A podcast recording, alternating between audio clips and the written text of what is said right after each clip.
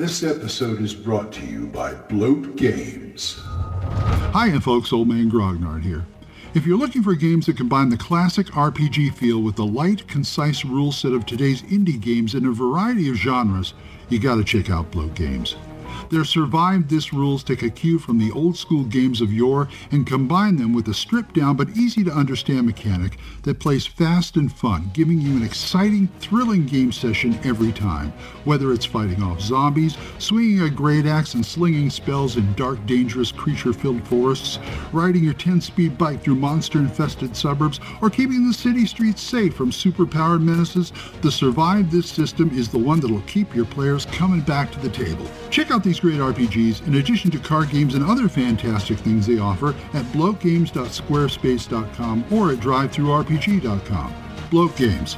The worlds are fiction, but the fun is real.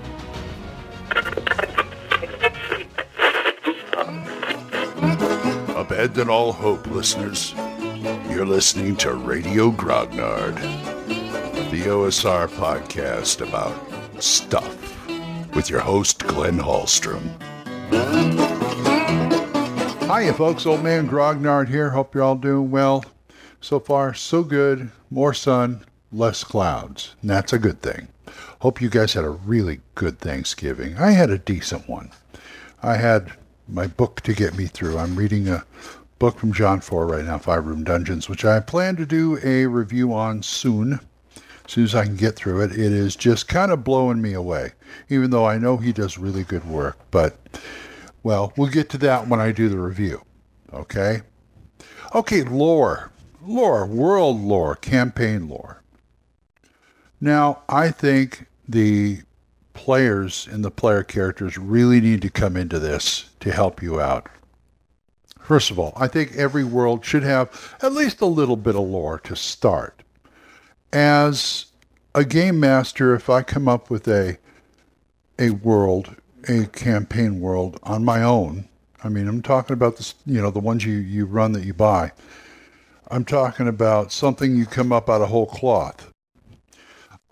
I like to start out with list one thing, some legend, some it doesn't have to be it doesn't have to be elaborate. Usually I come in usually I start with the how the world was the creation of the world and any kind of, you know, major god gods or some power that creates the world. And this could go any different way.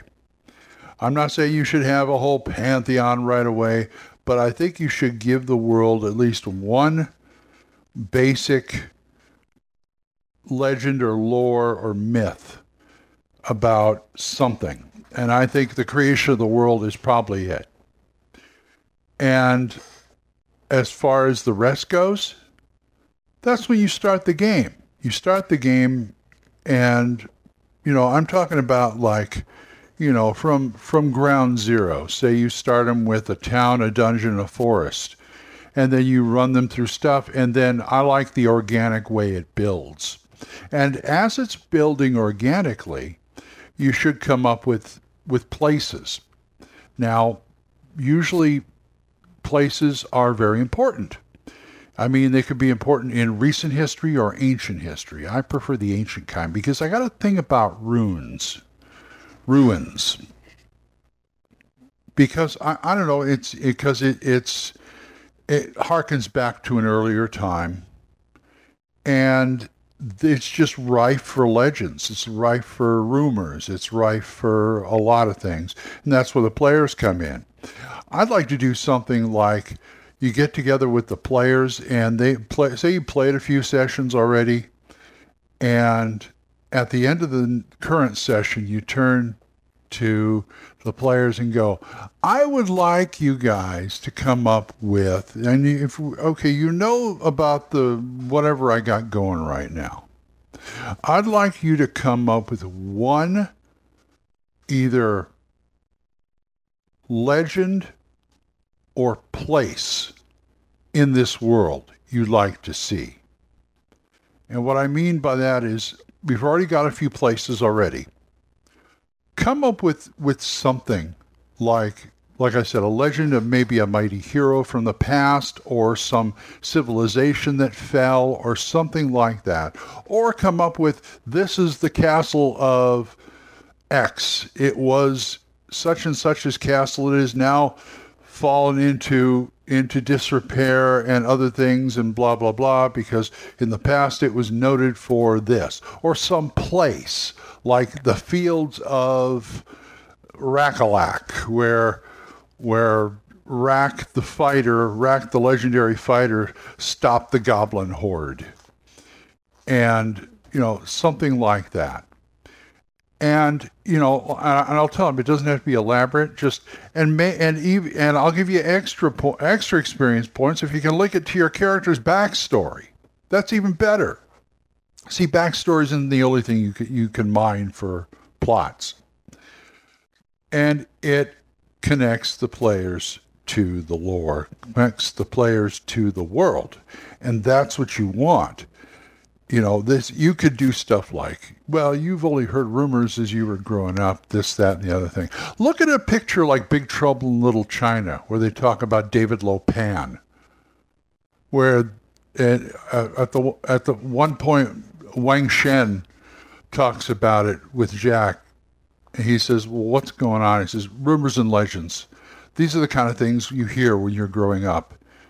And then when you when you grow up, you try to forget it's actually a thing or something like that. I'm paraphrasing.